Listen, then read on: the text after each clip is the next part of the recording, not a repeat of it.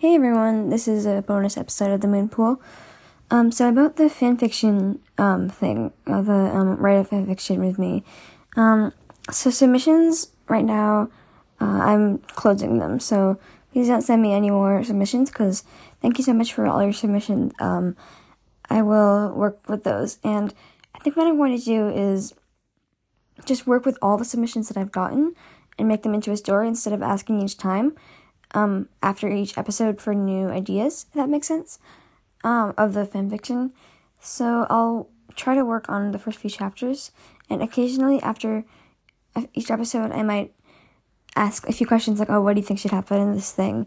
Um, but yeah, and hopefully that makes sense. But if you have no idea what I'm talking about, please, please, please listen to my write a fanfiction with me episode.